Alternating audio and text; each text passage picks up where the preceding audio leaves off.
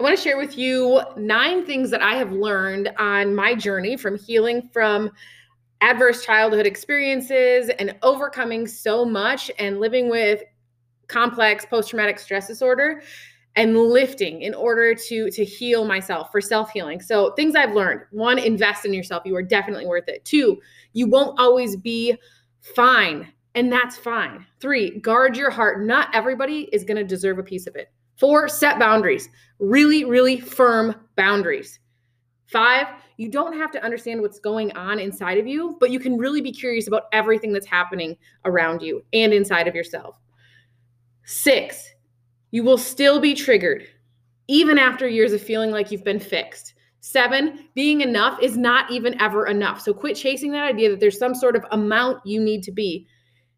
Eight, your brain never stops being negative, nasty, judgmental, but you can learn how to shut it off. And nine, never give up on being a good person.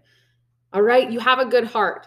Your heart is always going to be subject to be taken advantage of, but people out there are waiting for you to open your heart up to them right now. Never give up on being a good person.